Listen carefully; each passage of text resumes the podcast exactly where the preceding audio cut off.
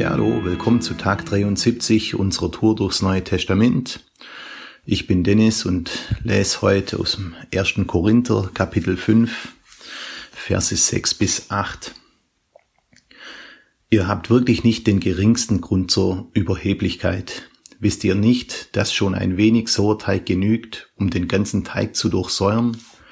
So wie man beim Passafest jeden Rest von ungesäuertem Teig aus den Häusern entfernt, so sollt ihr alles Böse aus eurer Gemeinde entfernen.